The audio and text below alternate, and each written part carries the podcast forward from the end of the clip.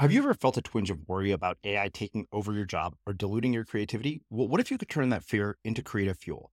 We've just published an amazing new ebook called The Four Keys to Success in an AI World. And this is more than just a guide, it's a deep exploration into the human skills that AI can't touch, the skills that are essential for standing out and thriving, no matter how much technology evolves. We're talking about real differentiators here like creativity, emotional intelligence, critical thinking, and much more.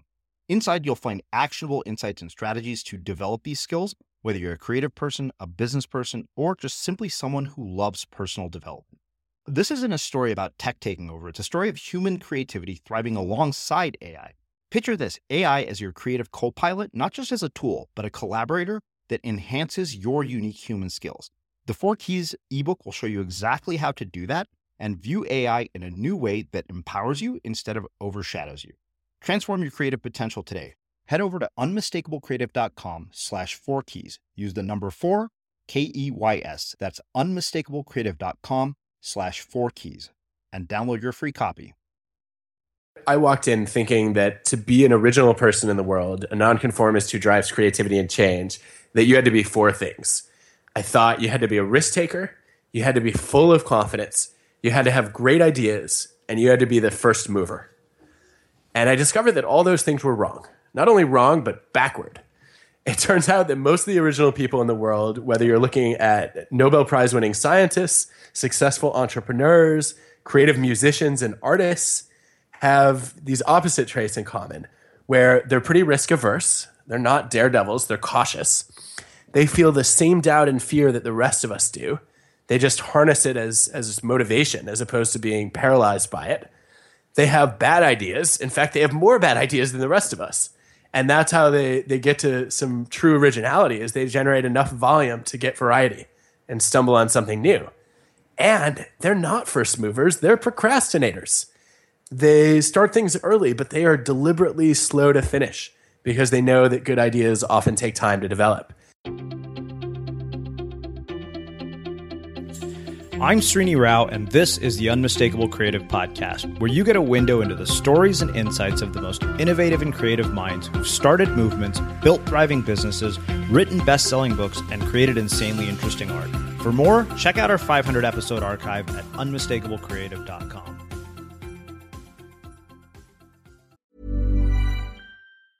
Ever catch yourself eating the same flavorless dinner three days in a row? Dreaming of something better? Well, HelloFresh is your guilt free dream come true, baby. It's me, Gigi Palmer. Let's wake up those taste buds with hot, juicy pecan crusted chicken or garlic butter shrimp scampi. Mm. Hello Fresh. Stop dreaming of all the delicious possibilities and dig in at HelloFresh.com. Let's get this dinner party started. Wow. Nice. Yeah. What you're hearing are the sounds of people everywhere putting on Bombas socks, underwear, and t-shirts made from absurdly soft materials that feel like plush clouds. Yeah, that plush. And the best part? For every item you purchase, Bombas donates another to someone facing homelessness. Bombas, big comfort for everyone. Go to bombas.com slash ACAST and use code ACAST for 20% off your first purchase. That's bombas.com slash ACAST, code ACAST. Hey, it's Ryan Reynolds, and I'm here with Keith, co star of my upcoming film, If, only in theaters, May 17th. Do you want to tell people the big news? All right, I'll do. Sign up now and you'll get unlimited for $15 a month in six months of Paramount Plus Essential Plan on us. Mintmobile.com slash switch. Upfront payment of $45 equivalent to $15 per month. Unlimited over 40 gigabytes per month. Face lower speeds. Videos at 480p. Active Mint customers by 531.24 get six months of Paramount Plus Essential Plan. Auto renews after six months. Offer ends May 31st, 2024. Separate Paramount Plus registration required. Terms and conditions apply if rated PG. I'm Sandra, and I'm just the professional your small business was looking for. But you didn't hire me because you didn't use LinkedIn jobs. LinkedIn has professionals you can't find anywhere else, including those who aren't actively looking for a new job but might be open to the perfect role, like me. In a given month, over 70% of LinkedIn users don't visit other leading job sites. So if you're not looking on LinkedIn, you'll miss out on great candidates like Sandra. Start hiring professionals like a professional. Post your free job on linkedin.com/people today. One size fits all seemed like a good idea for clothes Nice dress. Uh, it's a it's a t-shirt. until you tried it on. Same goes for your healthcare. That's why United Healthcare offers a variety of flexible, budget friendly coverage for medical, vision, dental, and more. So, whether you're between jobs, coming off a parent's plan, or even missed open enrollment, you can find the plan that fits you best. Find out more about United Healthcare coverage at uh1.com. That's uh1.com. As creators, we're always on the move. Whether it's a live podcast event, a pop up shop, or a workshop, we're constantly interacting with community, and that's where Tap to Pay on iPhone and Stripe comes in. Imagine this you're at a live event, a listener loves your merch, or a participant wants to sign up for your course on the spot. With Tap to Pay on iPhone and Stripe, you can accept their payments right there and then, right from your iPhone, so there's no extra hardware or no delays. Total game changer. It's not just for creators, any business owner can do this. It's about making transactions smoother and much more personal, growing your business in your way. We've been using Stripe for our products and courses for a long time, and now with Tap to Pay on iPhone, you can take your business to the next level too. So visit stripe.com slash tap iPhone to learn more. Remember, folks, with Tap to Pay on iPhone and Stripe, your business is always at your fingertips. Adam, welcome to the Unmistakable Creative. Thanks so much for taking the time to join us. Thank you. I'm thrilled to be here. Yeah, it is really, really cool to have you here. You know, uh, I have been a big fan of your work for for quite some time, and you know, I, I, right after I read Give and Take, I started following your work really closely. And then when I saw that you had a new book called uh, Originals: How Nonconformists Move the World, I was like, you have to come and talk to our audience. They're the types of people who will eat this up. So, on that note, can you tell us uh, a bit about yourself, your story, your background, your journey, and how that has led you to everything that you're up to now, and uh, everything with this new book? Oh well, first of all, thank you, Srinivas. It's so great to be here. I've I've enjoyed listening to some of your other guests, and uh, you keep inviting really great friends. So I've I've heard rave reviews consistently. Um, gosh, how does my life story all weave together? It probably doesn't, but I'm going to try to make it seem sort of coherent. How's that? Yeah, that works. Uh, all right. So the the things that jump out at me, uh, I was uh, growing up. I remember a few things standing out. One was my mother telling me that no matter what grade I got in school, as long as I worked my hardest, uh, she would be proud of me. And then she would always add, but if you didn't get an A, I'll know you didn't try your hardest. and so, you know, that was a blessing and a curse of sorts. But uh, I was, you know, I was one of these kids who always followed the rules and you know i wanted to like please my elders and respect authority figures. And i remember getting called to the principal's office uh, once and finding out that i was not in trouble but i still cried. Because i was so so worried about doing something wrong.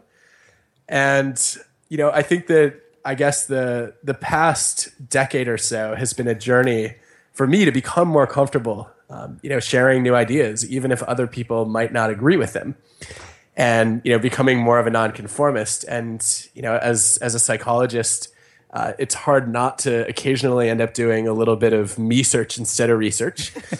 and so, you know, it's it's one of the topics I've been really curious about. But you know, I, I guess I've, I've always had sort of unconventional interests um, at various points, and uh, I'm interested in how we can help more people embrace those. Cool. Um, well, that raises numerous questions, as you might imagine. Uh, so, you know, one of the things you, have probably heard me ask a ton of people is about their early childhood. And, uh, you know, you mentioned your mother, but I'm curious what other things are when you look back at the earliest memories of your life. Are there particular moments, people, or experiences that you think shaped, uh, you know, who you've ended up becoming today and the work that you do? Yeah, I, I mean, my my dad would would always teach me these things that I thought were just like ordinary phrases and then later I found out that he and my mom were both psychology majors in college. No one ever told me. And it was only after I became an organizational psychologist that I discovered this. But, you know, like I grew up like learning all the time about self-fulfilling prophecies. And you know, like I guess it was like a curiosity about human nature and everyday behavior was sort of in the water growing up. Uh-huh. Um, the other thing that you know that I guess jumps out at me right away is uh, my grandmother uh, was just one of the most generous people you could ever meet. And she lived a f- just a few miles away, and uh, she was really worried, you know, when when we were young, that my mom wouldn't get any time for herself. And she once drove two and a half hours in a snowstorm. It was supposed to be a 15 minute drive so that my mom could go exercise for an hour. it's like you sit there thinking, wow, that's that's just an amazing amount of love and dedication to other people, and I would I would really like to be more like that. Um, so you know those those are a few things that jump out at me, and then when I was in high school, uh, I got into springboard diving because uh, my mom had dragged me to a local pool, and she was worried that I was playing too many video games and I needed some sun and exercise. And I saw this lifeguard on on break doing tricks, and it turned out he was like a you know a state finalist diver, and I was just mesmerized. I wanted to learn how to do it. Never mind that I was afraid of heights.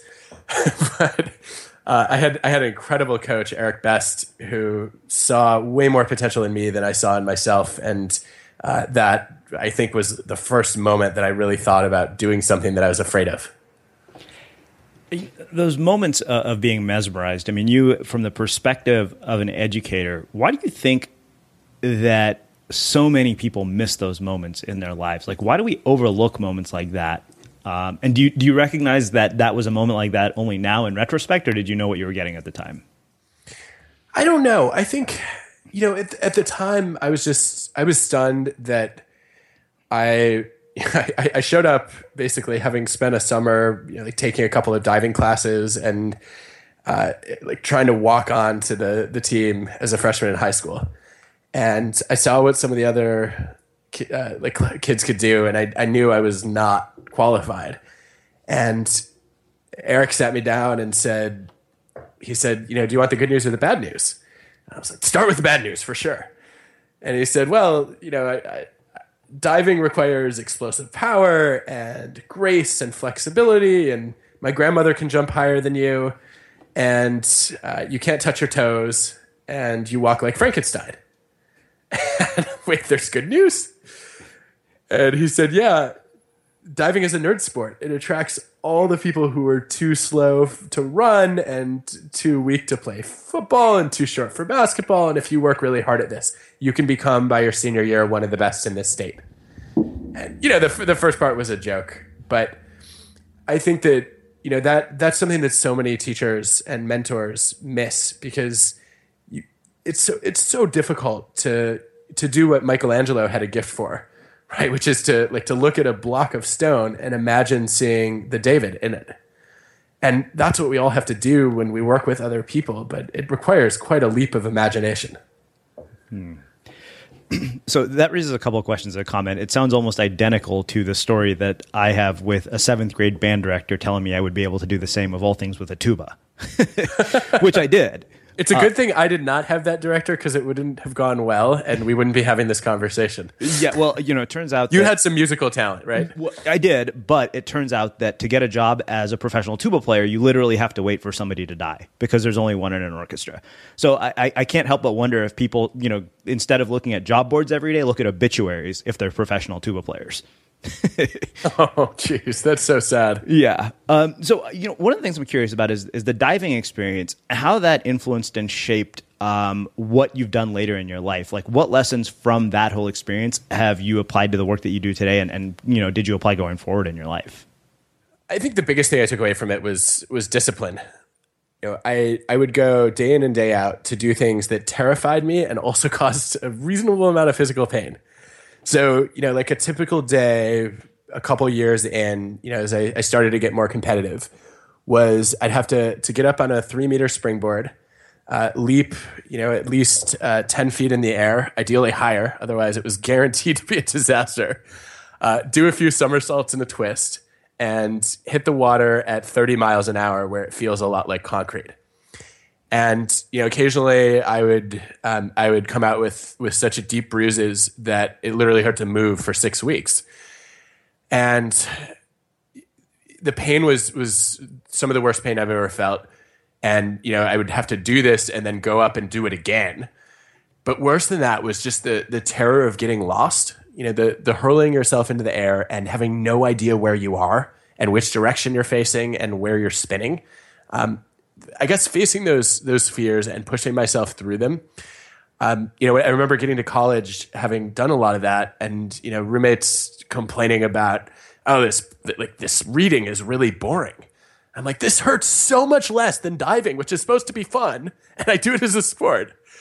Uh, so you know, I guess that was a that was a useful skill. Mm. The, the the other thing I took away from it was uh, Eric would, you know, I, when I was scared to try a new dive, I would stand on the board for sometimes as long as 45 minutes, which is like, you know, a third of practice. And, you know, obviously no one was happy about that. And I, yeah, eventually got to the point where he would just say, Adam, are you going to do this dive or not? And I would say yes, because I was committed to getting better. And I had, you know, I guess high standards and expectations for myself. And he would say, well, if you're going to do it anyway, why don't you just skip the 45 minutes and get it out of your system? And it was such a, it was one of my, my earlier lessons in, you know, in the power of psychology because he was able to take this thing that I had no desire to do and reframe it as something that I could not wait to do. Um, and that, you know, that left me wondering what else we ought to learn about how we can motivate other people and how we can motivate ourselves. Okay, so that that raises a question of uh, two two different things. You know, obviously, uh, I read about your work habits in Cal Newport's book Deep Work, uh, and I'm really curious just about you know productivity systems that you put in place to motivate yourself, and this ability to be this disciplined and produce at the level that you do at the you know with the level of output that you do. Is that something you think can be learned, or do you think that is something that be, is cultivated and developed through experience? Yeah, of course. There's a there's a great body of research on this uh, that Robert Eisenberger spearheaded more than two decades ago uh, on what's called learned industriousness, which is literally like the acquired capacity for self discipline and willpower. Um, we know now that you know a lot of discipline seems to be like a muscle where you work it initially and then it tears, but then it builds itself up. And you know, I think a lot of learning discipline is starting by experiencing flow and getting so fascinated by something that you fall into this, you know, like I'm in the zone moment where you lose track of time, you don't notice your surroundings, and pretty soon hours have gone by. And for me, you know, I guess learning learning discipline was a lot of saying, I need to get good enough that I can get into flow in this task. And when something's hard, usually that disrupts flow if it's too hard. And so, you know, if I push, if I push at this, if I, you know, continue to persist at this task that's really frustrating, um, then, you know, I'll develop enough mastery that I can totally get engrossed in it. And that was always something to look forward to and work for. Mm-hmm. I, I also think that, I mean, we, we know so much now about, you know, building grit and developing growth mindsets and you know something as simple as you know as saying to a child you know when when they give up when math is hard you know that feeling of math being hard is your brain growing right that that kind of reframing is enough to motivate persistence and what is discipline other than you know a bunch of acts of persistence strung together that you feel like you're in charge of mm. So from the perspective of an educator um, what have you noticed as patterns in your own students when you see them hit moments of flow or moments when they have stumbled upon something that they are completely drawn towards and have the potential for mastery in I don't know. I, this is something I would like to to know more about, right? Because I think it's, I mean, it's one of the greatest moments that you have as a teacher uh-huh. is when you know you open a student's eyes to something that you know that all of a sudden this reaction is like, wow, I never knew there was something this fascinating out there, and I can't wait to know more about it. Um, I don't, I don't know though. What I mean, you you spend a lot of time thinking about this. You have conversations with tons of interesting people. What's what's your take on it? You know, I think that uh, in a lot of ways, having been through our education system, uh, I, I, often joke that I'm a failed byproduct of the education system. And I went to a good school, I went to Berkeley. Uh, and yet I felt that I was in the wrong place. Like if if I look back at it now, I'm like it was a total mismatch of talent and environment. So I think it it often depends on having the right people to bring it about, the right circumstances. I mean, so much of what I've done at this point, getting to write books and, and do all of this, is, is entirely accidental because I couldn't find a job. Uh, so that that's you know so so I, I kind of can't help but wonder if without the circumstances being what they were, I would have just settled for average. Like I would have been like, all right, cool. Like I can I can go through this easy sort of middle of the road life because the circumstances don't suck. I think often, you know, I, I talked to Salim Ismail from Singularity University, and what he had talked about is a forcing function, something that actually becomes the catalyst for the kinds of changes and the kinds of success that we're talking about. Yeah, I can I, I can see that making a lot of sense. I also think you know, Reid Hoffman said something really interesting a couple weeks ago. He said that for him, you know, a lot of of developing, you know, some degree of, of focus and discipline to continue at things that you're failing at or other people are rejecting was to have confidence in himself as a learner. Mm-hmm. which I thought was such an interesting phrase because normally when we think about confidence, it's about knowing that you have a certain skill. And he's talking about confidence in a meta skill. like I, I am confident that I can improve my other skills. Mm-hmm. Um, and I think that's I, I would I would really love to know more about how to help kids and adults develop confidence in themselves as learners. That strikes me as, as something important to understand more. Yeah, I mean, I, you, as you might imagine, I have tons of questions uh, related to education for you. But I, uh, one more before we go there. Um, Dan Coyle told me I had to ask you about your time working as a magician, and I figured anybody who goes from magician to Wharton professor, there's got to be an interesting story there. So we have to talk about that. And and also the other question that comes with is is what did being a magician tell you about teach you about the work that you've ended up doing today? Right. So the the short version of the story is I babysat for some kids when I was 12 down the street who were pretty hyper. And one week they got into magic tricks and they actually sat still. so I went home and, and got a magic book and learned some tricks and found that I really enjoyed, you know, d- both learning the skills and actually delivering the trick and, you know, kind of bringing this element of surprise to the table. And I also discovered that as a pretty shy kid, it helped bring me out of my shell. Um, that magic gave me, you know, something to talk to other people about and a way to connect with, with other people. And so I, I, started doing more and more of it. By the time I got to college, uh, it was helping me pay for school. And I did literally the nerdiest thing ever in college. I co founded a magic club. like, magic is nerdy. Magic club takes that to a whole different level, right? And uh, my co founder, David Kwong, actually uh, went on to become a, a professional magician and uh, is doing some pretty amazing things. And I'm very glad he quit his day job and I did not. Uh, but I, you know, what, what I learned from magic really was the importance of the element of surprise. Uh-huh. That, you know, I could do the same trick, and depending on how I set it up, the audience could be, you know, kind of amused or totally flabbergasted. So I, I spent, you know, I guess a lot of my time as, you know, as a professor and a writer trying to figure out how do I create that same element of surprise where we introduce a study or a story and it takes an unexpected twist, and you're all the more intrigued because of it. Mm. Well, so speaking of your, your work as a professor, I mean, that's obviously how I think most of us who are listening know about you. Um, I'm really curious about one thing. You know, I think it's really interesting that you have a book called How Nonconformists Move the World, and yet you work in an educational institution. And I think that's personally, I find that to be somewhat of an odd paradox, especially because you're sort of at the upper echelon of our education system. So I have some questions around, you know, what are your thoughts on education in its current form? You know, a lot of parents who are listening to this use content from our show to homeschool their kids. So I'm curious what you'd say to them. And then when you look at something like what Seth Godin is doing with uh, Alt MBA, especially given that you're at Wharton, what are your thoughts on that? So, like four questions in one, I realize. and where do you want to start? Well, let's start with your your your views on this sort of nonconformist paradox of work being somebody who writes a book about nonconformity, who embraces nonconformity, but yet works in an educational system that, for the most part, is driven by conformity.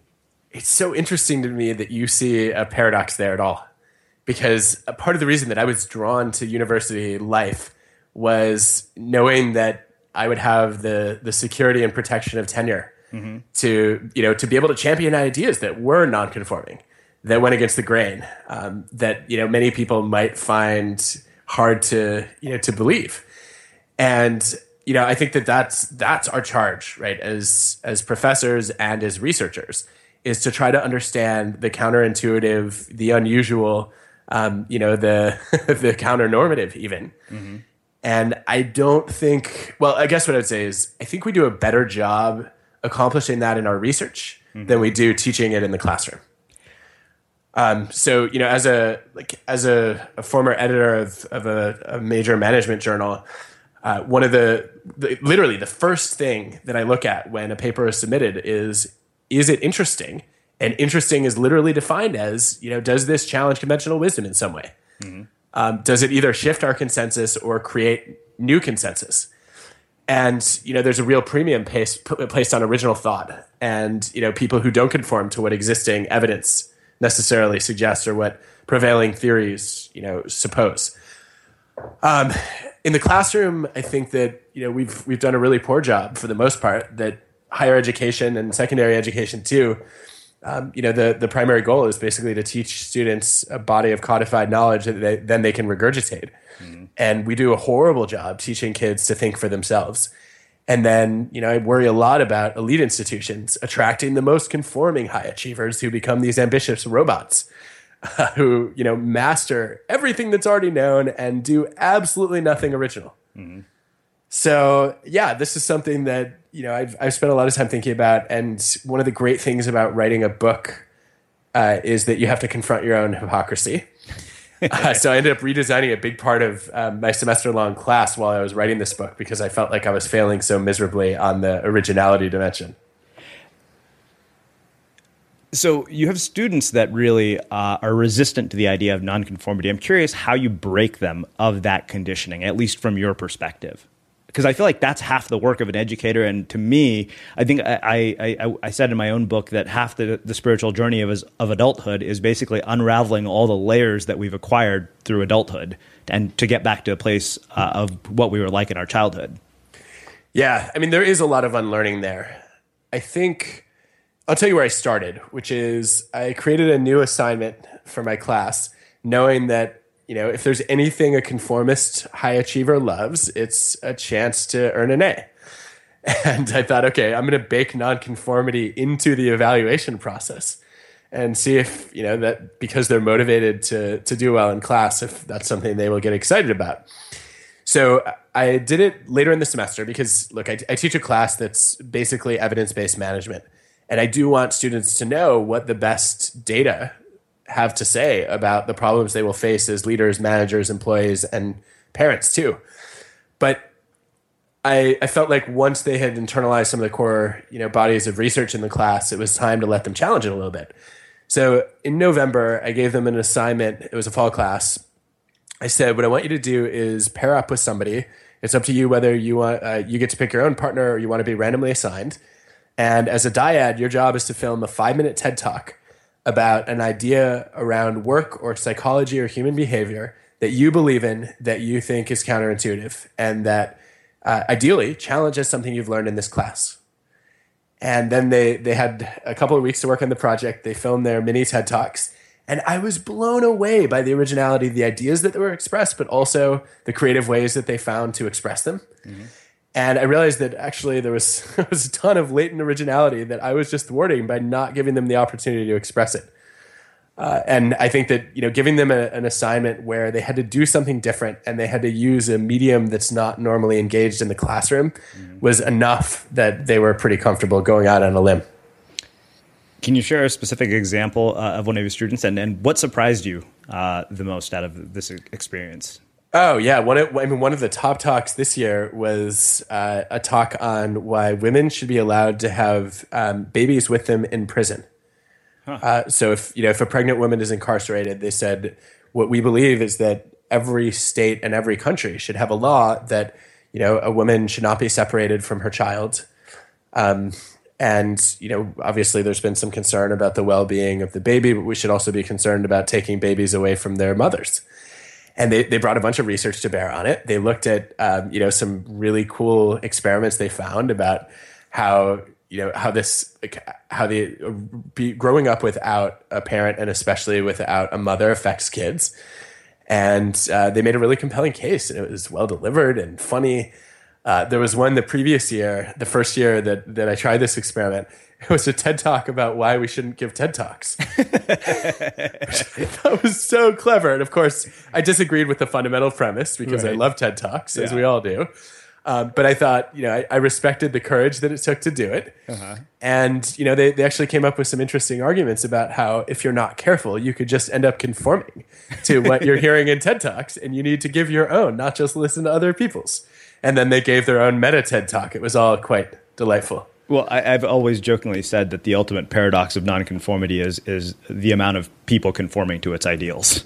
Oh my gosh! I mean, I, I actually think at this point, conformity is almost the new originality, right? Because of that. like, if I hear one more person tell me I'm going to be an entrepreneur and I have an app, uh-huh. I'm like, I think we have a lot of apps already. Tell me what's new about yours.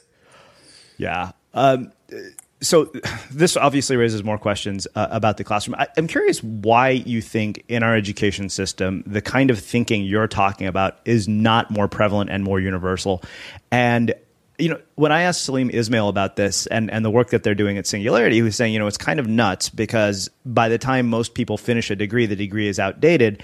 And the challenge they're having at Singularity University, the reason they can't become accredited is because they update their curriculum so frequently, which that that's ridiculous to me. So I, am curious, you know, one, you know, from where you're standing and your vantage point, what is the future of this going to look like, and why do you think we're so resistant to ideas uh, like the ones you have? Like, why are they not more prevalent in our education system?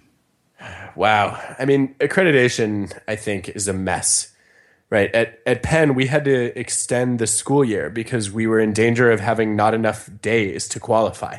Wow. And, like as if students are going to learn more by tacking on a few extra days. Right. I would say give them fewer days and challenge them to be creative in the extra time they have free. Um, why, why is why is this kind of thinking not more prevalent?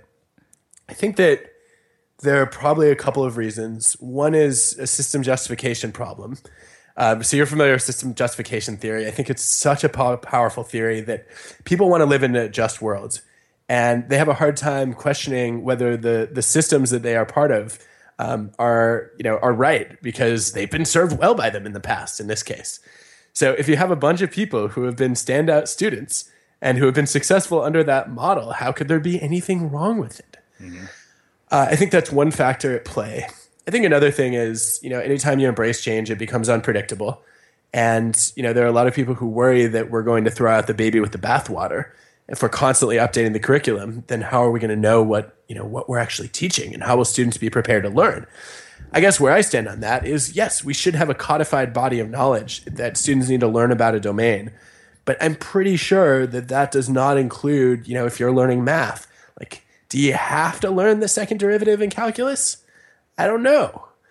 Um, I, I, would like to see you know some smaller list of the basics, and then allow accreditation to be determined by you know either you know the the contributions of your students five years out mm-hmm. as you begin to see what they they add to the world, or you know some consensus among you know faculty at a few other schools who themselves are nonconformist that you are not doing a complete disservice to your students. Hmm. What do you think the future of this is going to look like? I don't know. I think I mean it's it's it's hard for me to imagine that you know a dramatic amount of change is going to happen in the next 5 to 10 years uh-huh. because there are a lot of schools that you know have very little to gain and a lot to lose by making major changes. Right.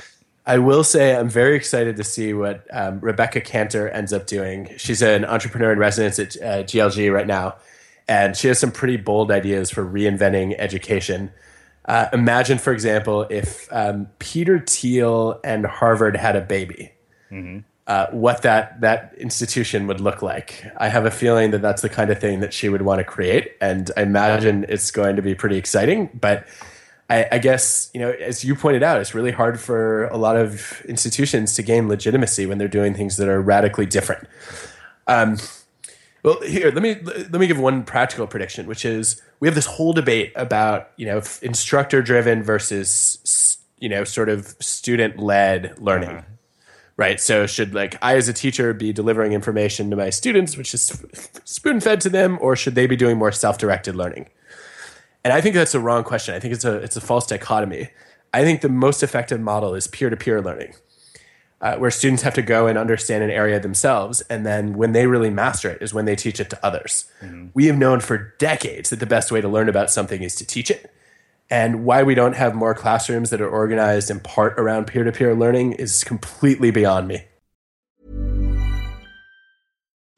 Since 2013, Bombas has donated over 100 million socks, underwear, and t shirts to those facing homelessness if we counted those on air, this ad would last over 1,157 days. But if we counted the time it takes to make a donation possible, it would take just a few clicks. Because every time you make a purchase, Bombas donates an item to someone who needs it. Go to bombas.com slash ACAST and use code ACAST for 20% off your first purchase. That's bombas.com slash ACAST, code ACAST. Hold up. What was that? Boring. No flavor. That was as bad as those leftovers you ate all week. Keke Palmer here, and it's time to say hello to something fresh and guilt-free. Hello Fresh. Jazz up dinner with pecan-crusted chicken or garlic butter shrimp scampi. Now that's music to my mouth. Hello Fresh. Let's get this dinner party started. Discover all the delicious possibilities at hellofresh.com. Hey, it's Ryan Reynolds, and I'm here with Keith, co star of my upcoming film, If, only in theaters, May 17th. Do you want to tell people the big news?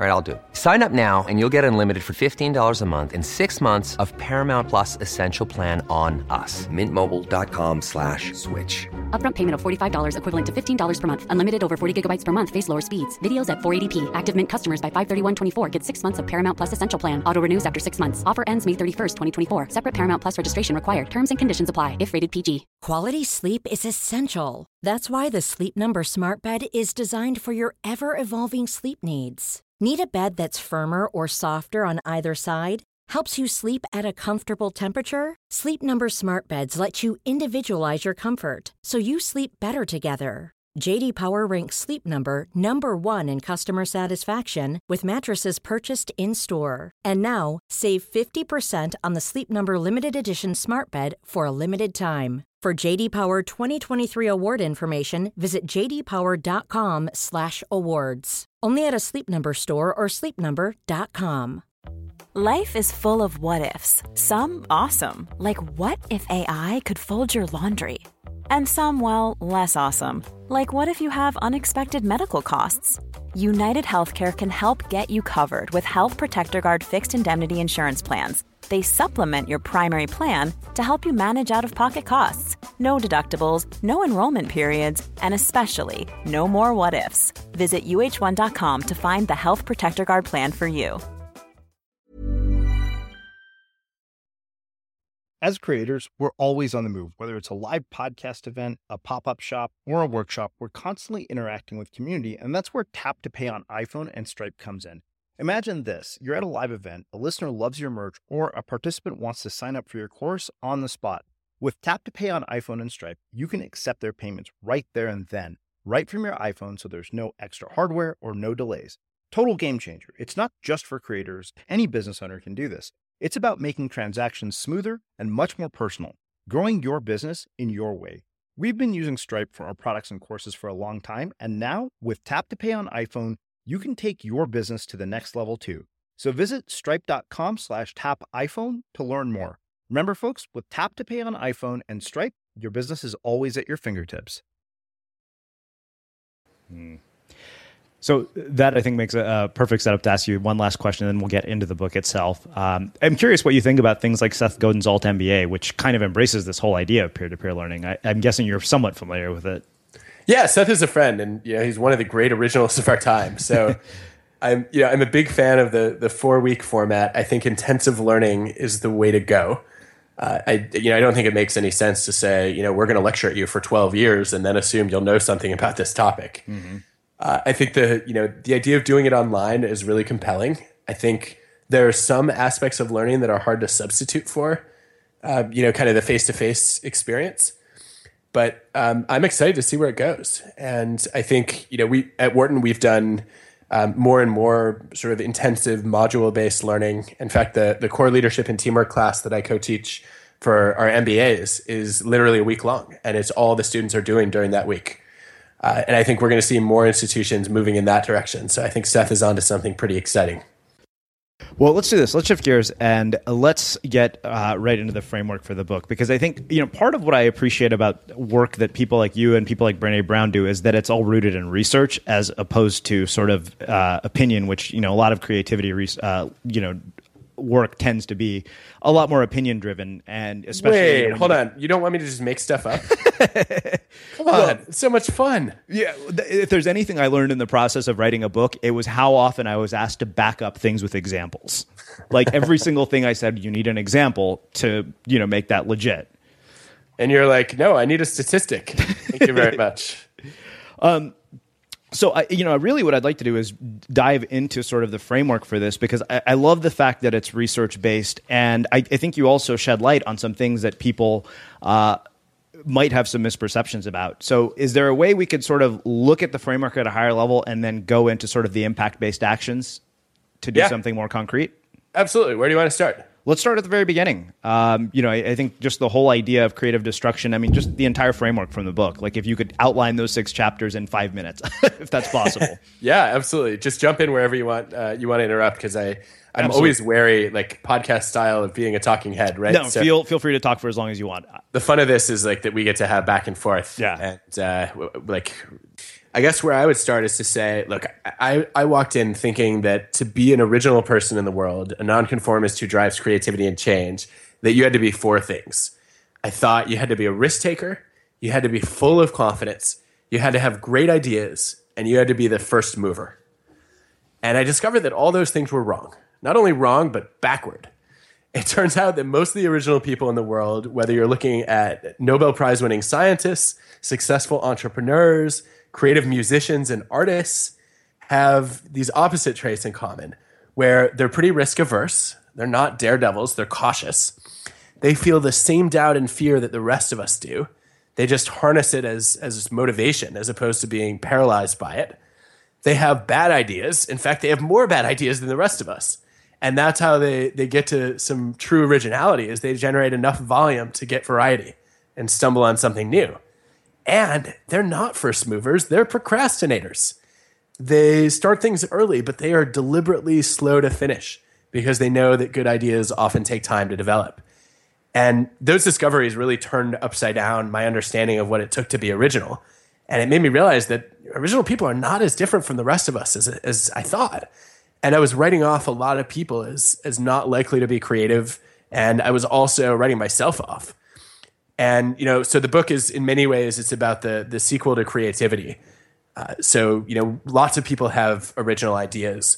And where the big gaps exist is they just don't generate enough variations on them to make them, you know, promising they don't know how to judge whether an idea is any good and then you know they need uh, insight on how to speak up effectively and get heard and gain allies and so you know i guess that's what the book is about and then later i took the framework into you know some broader questions that you're already familiar with but that that, that would be my quick summary in a nutshell Okay, cool. Well, let's get into each one of them. Uh, you know, I underlined this line from the book, eh, which said, you know, when we become curious about the dissatisfying defaults in our world, we begin to recognize most of them have social origins. Rules and systems were created by people, and that awareness gives us the courage to contemplate how we can change them. And you know, it, it's interesting because you said that we have all these perceptions of people who are original, like risk takers, confidence, first movers. Um, and this is a question I've asked people in some form or another. Uh, if you've ever seen an interview with Chris Sacca, he talks about this concept called the inevitability of success. And what he says about every person that he's invested in that has been a big success is that they believe that their success is inevitable. And I, I'm just really curious, you know, when you look at what you've said about, you know, harnessing the courage to speak up and to be original, do you think everybody has this inside of them? i think everyone has inside of them the potential to do something original I think you know often the hard part is you know developing the knowledge and skills and and the you know the the right kind of of confidence to give it a shot. And you know I I guess you know my, the data that I have don't track perfectly with Chris's experience, um, in the sense that I I think that more often the the people who go on to do original things in the world uh, have come to convince themselves of the inevitability of effort that they say, look, I don't I don't know. I feel like, you know, I have the capability to do something important. I don't know whether I'm going to succeed or not, but I cannot live with myself as somebody who didn't try. Mm-hmm. And that's the way they overcome the paralyzing fear that freezes a lot of us. Is they say, yeah, I'm afraid of failing, but I'm even more afraid of failing to try, of failing to matter. Right? I could fail by starting a business that goes bankrupt, but I could also fail by never starting a business at all. Mm-hmm. And if I'm going to fail, I would rather be in the former camp than the latter. And you know, I think that that that leap is one that a lot of people have trouble making. And it's I think it's why so many of the you know the blue chip entrepreneurs that that Chris has worked with um, have had that inevitability of success. Is those are the people who you know who didn't hesitate.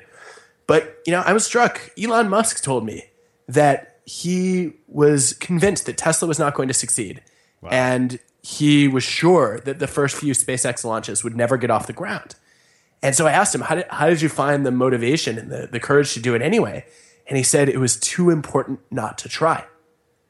There was no inevitability of success there. In fact, in his mind, it was much more near inevitability of failure. Wow. But he just felt like the mission mattered so much. And, you know, he has this, this tremendous desire to, you know, create a sustainable future for humanity. And, you know, spaceflight is a big part of that. That he said, I can't live with myself if I don't give this a shot. Wow. I, I think you have finally given me a satisfactory answer to that question. Uh, I have asked so many people that question, and I've never been able to get an answer that truly satisfied me. But that may be the most interesting perspective I've heard on it yet. Oh, that's cool. Well, I you know I, I credit it to Elon and to a lot of the other you know originals who I interviewed and who I read about. But mm-hmm. um, you know I, I, ran into Chris at TED, and we did not we did not end up talking about this this particular debate. but uh, it, it makes me wonder how he would respond to it because my you know my instinct is he would say yeah, but you know, Elon Musk still believed that he was going to succeed. He just didn't know if he was going to succeed in this particular startup, uh-huh. right? Or if he was going to succeed in space. And you know, I, I guess I, I the, other, the other thing, what I would say as we have this fake conversation back and forth.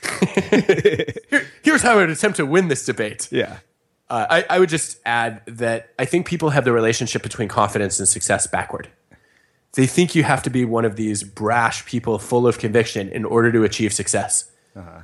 But confidence is actually won through success, right? So when you go and help to start PayPal and realize that a lot of the entrepreneurs who are doing crazy things in Silicon Valley are not different from you, they're not smarter than you, they just tried where you sat still. Um, and then you do try and you succeed, you're like, hey, maybe I can do this after all and your confidence grows in proportion to the things that you've accomplished. And I think too many people are waiting around for that magic moment when, you know, all of a sudden they feel like I can do this, I have this amazing potential.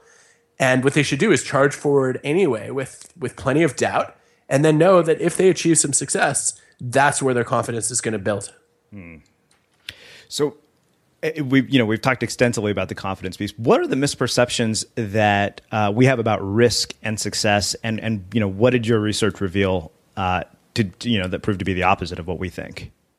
Well, my favorite study on this looked at entrepreneurs who have a choice when they have an idea for an, a business. They can either quit their jobs, which is what the risk-seeking entrepreneurs do, or they can say, "No, play it safe, hang on to my day-to-day work and my salary." And start this business as a hobby on the side. That second group, it turns out, is 33% less likely to fail hmm. than the first group if you look at a nationally representative study of thousands of American entrepreneurs. And, you know, I think what happens there is there are lots of entrepreneurs who are swashbuckling pirates, but those are the ones who screw up a lot. And the people who who say, you know, I'm going to walk to the edge of the cliff and I'm going to triple check my parachute and then have a safety net at the bottom. Those are, those are the ones who make smarter choices. Uh, they also, instead of feeling rushed because they've made a full time leap, you know, to get a product to market immediately and start bringing in some revenue, they feel like they bought themselves the time and the freedom to really do it right. I know that um, you know you, you open the, the book with this chapter about blind-eyed inventors or blind investors and one-eyed investors, and I had to have you talk about the Warby Parker story because I, I felt like there was such an important lesson there in terms of recognizing creative ideas. And uh, I, I'm just curious, you know, what are the lessons you took from that, and what are the lessons we can take from that whole story? Well, I'm grateful to you for reminding me of one of my many failures.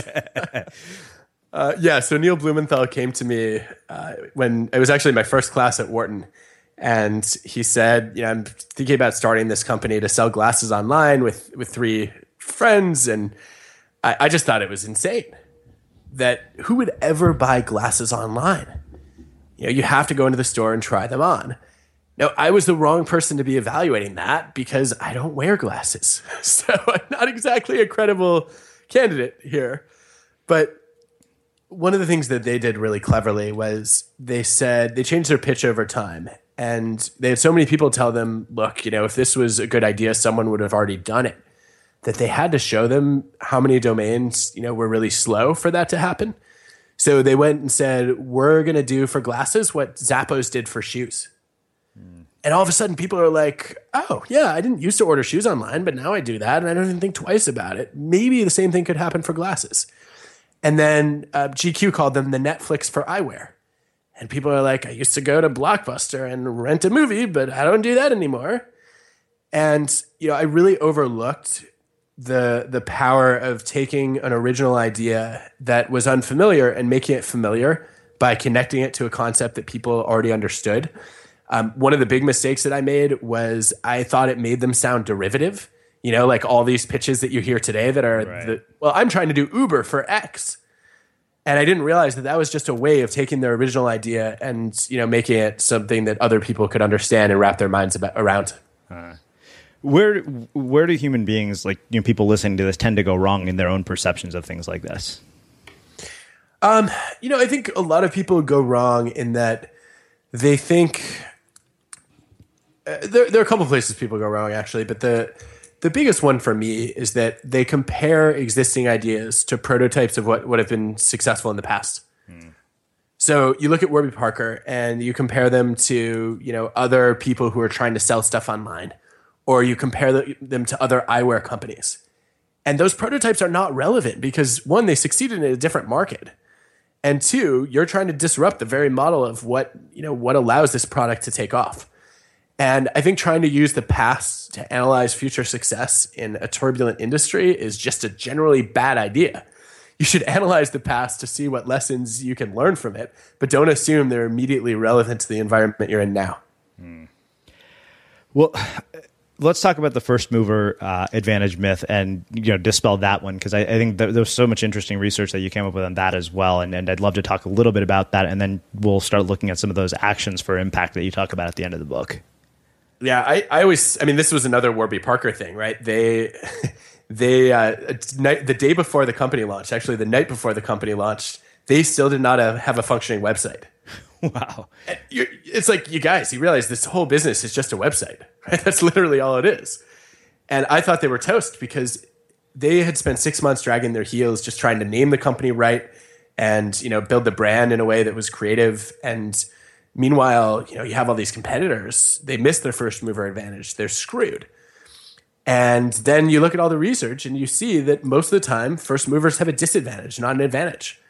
And you can see this in almost every domain. Um, if you look at 50 different product categories, over 500 companies, um, if you look at the automotive industry, uh, the, the list goes on and on. And what's striking is that people think that to be original, you have to be first. You don't. You just have to be different and better. And it's much easier to improve on someone else's idea than it is to, you know, to create a market from scratch. So you're the first mover. You have to get people used to this whole idea of doing something completely new. Um, and then, you know, somebody else can swoop in and say, hey, you just created a market for me. I can dramatically improve on your technology or make your product far more user friendly. And, you know, I think it's one of the reasons that, you know, Facebook succeeded where Friendster and MySpace failed um, it's one of the ways that you know Google was able to enter after you know Alta Vista and Ask Jeeves and Yahoo have gotten gotten us used to searching, uh, and that's you know I, I think if people realize I'm not saying you know wait to be the last mover that's not smart either, but don't rush to go first. That's not what it what it takes to be a, a successful entrepreneur. I guess would be the message. Awesome. Well, let's do this. Uh, let's look at the, the 15 actions for impact that you talk about at the end of the book so people can start thinking about how they might specifically apply this in their own work. And, you know, what I'd like to look at it is two, through two lenses, ideally. One, if you're not, you know, somebody who's an entrepreneur and just doing creative work, for example, if you're an artist, how this applies. And then, of course, you know, if you're working in an organization, how you can apply these concepts. Yeah, I think the, I mean, the, the first and most important application here is – I think that when when I work with entrepreneurs, leaders, students, they just do not have enough ideas. Um, what I really want to see them do is is triple their output, and they'll say, "But like I've run out of steam, or I already love my third idea," and I will come back and say, "I have yet to meet a, an original person who only had three ideas." Right, and I think that you know a lot of people feel like you know, after I've generated a few ideas, I've just run out of possibilities. And I would say that's the moment when you are ready to be original because you've freed yourself of the, the most conventional ideas that came to mind first. Um, so, you know, literally, when you're trying to solve a problem or come up with a, a creative insight, whatever your normal target would be, I would say triple it, and know that it's going to be harder, and you may have to to procrastinate for a few days or at least a few hours and work on something that's a little bit mindless to let some unconscious processing happening. But that's where you will often improve your ability to do something truly new. Hmm. Where do you want to go next?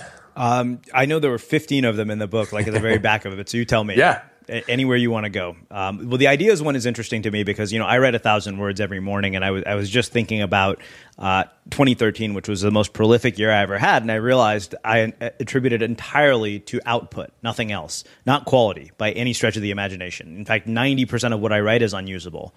But in that period, I, I, self-published two books, produced a conference, we you know produced more than hundred episodes of a podcast, and that's the tip of the iceberg. Yeah, you know, it, just as a, a, quick riff on that, um, Kurt Vonnegut had this great distinction between bashers and swoopers. Mm-hmm.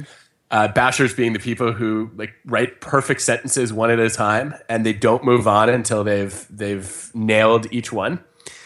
And swoopers, which it sounds like you're much more of, I am too they just they just churn out a bunch of thoughts and then they go back and they treat editing and revising as a separate process from generating. Yeah, I, I would absolutely say that's exactly how my process works. I love it. So I I mean I don't know I don't think anyone should ever be a basher, uh-huh. and that's a strong statement.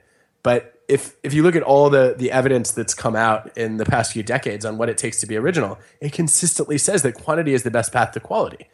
And as a basher, yes, you will churn out maybe a few things that are perfectly done. Uh, but I think their odds of being novel are lower and you just generate a lot less output. As a swooper, you can get a lot more done and be every bit as original. So why not go that route?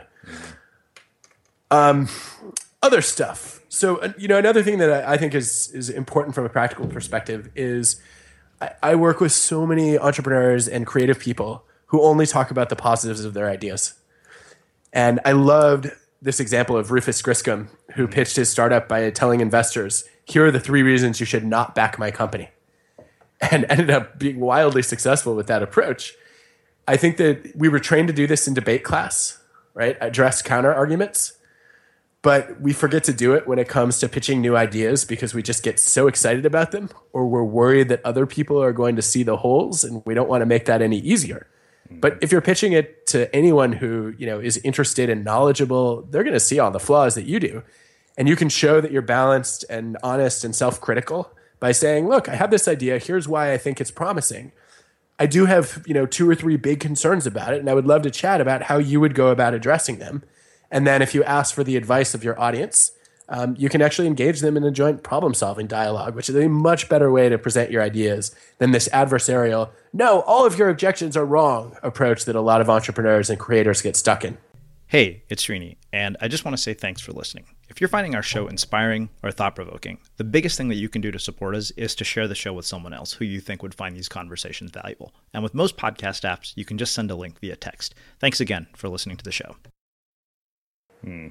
You know, it's interesting. I, am just finished uh, reading Chris Hadfield's book, uh, "An Astronaut's Guide to Life on Earth," and it, just made, reminds me of that because in their case, the the consequences of you know this adversarial approach are literally death and billions of dollars. So they have to look at every potential worst case scenario. And and I realized it was so weird. It was almost like 15 years later, my game theory class from college suddenly came full circle. I was like, oh my god, that's what we do every time we try a creative project. We're like, okay, what could go wrong here? And that's an important question to ask. Yeah, I think that's, I mean, we've learned so much from high reliability organizations on this. Um, you know, if you look at if you look at spaceflight organizations, if you look at nuclear power plants, hospitals, airlines, anybody who has to maintain consistent performance where the costs of errors are are devastating, um, what you see is there's a tremendous preoccupation with failure, and you want an environment where it's unsafe not to speak up mm-hmm. about problems and, and issues and flaws that you see. And I think that it would be really great if more organizations worked that way. Mm. So, one other question I have around this is in terms of communicating your ideas uh, when they're original and nonconformist ideas to another group of people. Like, how do you enroll people uh, in what you believe? So, I think I mean, one of the the things that you do is you try to get more exposure to your idea. Um, most of the time, the evidence suggests that it takes 10 to 20 exposures to an idea before people are really comfortable with it. And the more original it is, you know, the more they need to sort of get their minds around it. Um, so the the advice is when your boss goes and you know and shoots down your idea, you should just come back six minutes later and be like, "Here it is again." No, of course not. What you do is you say, "You know, you know that idea that you shot down on Tuesday. I've been thinking a lot about your feedback. You gave me some great advice. Um, today is you know is Friday. Here's here's a different way of thinking about it. What's your take on this?" Um, I think you know another thing that you do though is sometimes you have to hide what you're really after. Um, this is uh, this is a great uh, this is another Elon Musk example, but uh, he's been thinking about Mars for a while. But when he recruited engineers to join him at SpaceX, he didn't mention Mars because people thought it was crazy. What's this guy from payments going to be able to do to get us into space, let alone you know colonize another planet, right? So um, he became uh, what what researchers call a tempered radical which is somebody who has an extreme idea, but you know, sort of couches it in more moderate language. And he says, "Look, what I want to do is, you know, get a private commercial vehicle into space, um, into orbit, and then, you know, eventually let's get it back." And once they prove they can do that, now Mars does not sound so far fetched. And I think that kind of tempered radicalism is what a lot of originalists have to master because if you have a wildly creative idea, you know, the more transparent you are about what your mission and your ultimate vision is, the more people are just going to think that you're ridiculous. And, you know, if you can have some more moderate milestones along the way and, and start by explaining those, then as you build up some progress, you can start to unveil what's really in the Trojan horse. Mm. So I've a couple of final questions for you. Um, knowing what we do about all of this, and especially given the perspective that you have on on you know being a psychologist and research and understanding human motivation, um, why do you think that if we have the capacity inside all of us to do original work and to do these kinds of things, we see such a wide spectrum of achievement when it comes to human performance? Which I realize we could probably do an entire book just on that. There, there's a book waiting to be written on that. I, I, I, know you have nothing better to do, Srinivas. You well, should go this, do it. This has actually been the question I think that has been driving a significant amount of my work for the last six years. And I mean, this is so cool. What's so cool about the podcast, right? Is you bring in all these people who you know are not. There's not a gap between their potential and what they've achieved. Exactly. And some of them even believe that they've overachieved relative to their potential.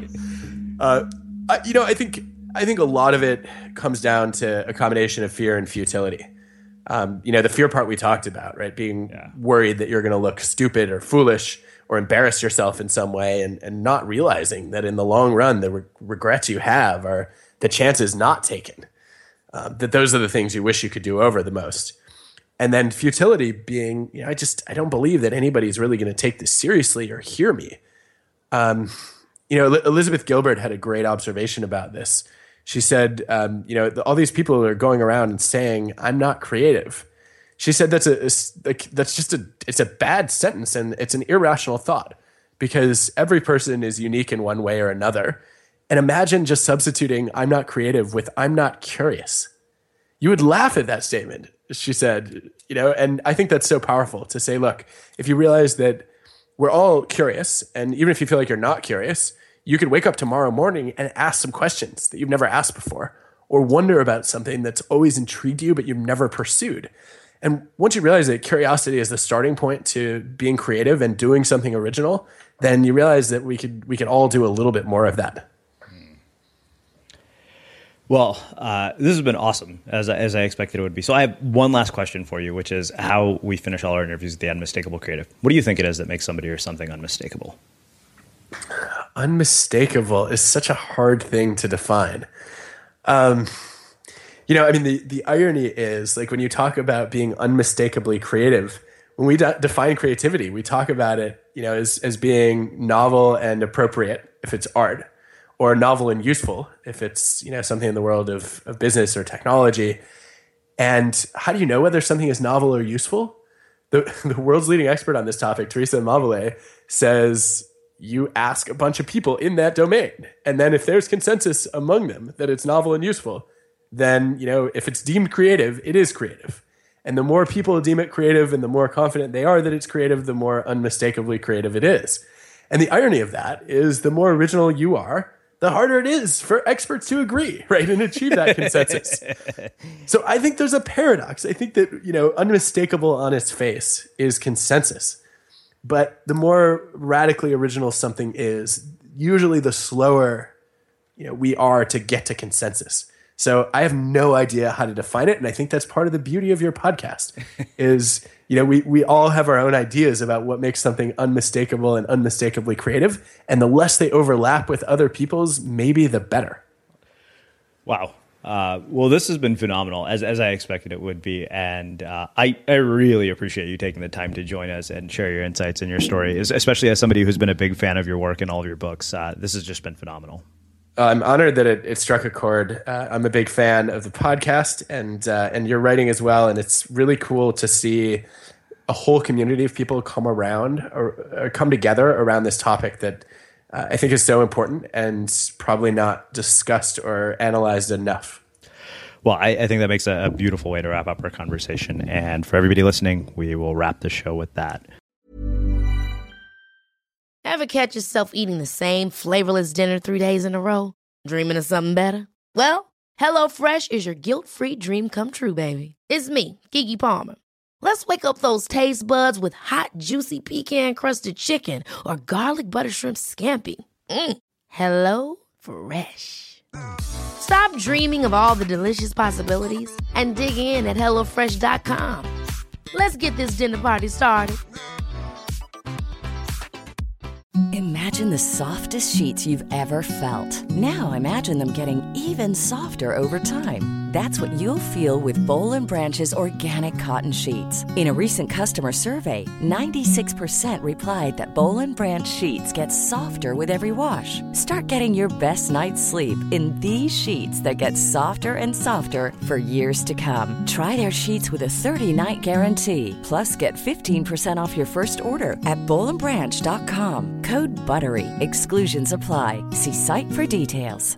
Hey, it's Paige DeSorbo from Giggly Squad. High quality fashion without the price tag. Say hello to Quince. I'm snagging high-end essentials like cozy cashmere sweaters, sleek leather jackets, fine jewelry, and so much more. With Quince being 50 to 80% less than similar brands. And they partner with factories that prioritize safe, ethical, and responsible manufacturing. I love that.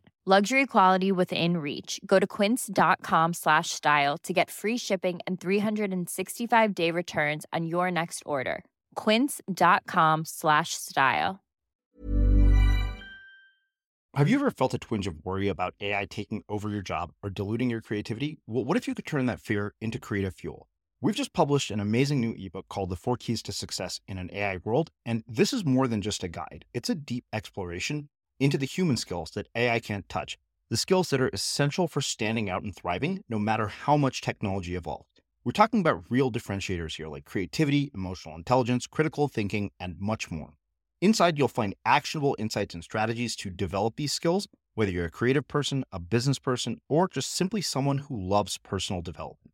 This isn't a story about tech taking over, it's a story of human creativity thriving alongside AI. Picture this AI as your creative co pilot, not just as a tool, but a collaborator that enhances your unique human skills. The Four Keys ebook will show you exactly how to do that and view AI in a new way that empowers you instead of overshadows you. Transform your creative potential today. Head over to unmistakablecreative.com slash four keys. Use the number four, K E Y S. That's unmistakablecreative.com slash four keys and download your free copy.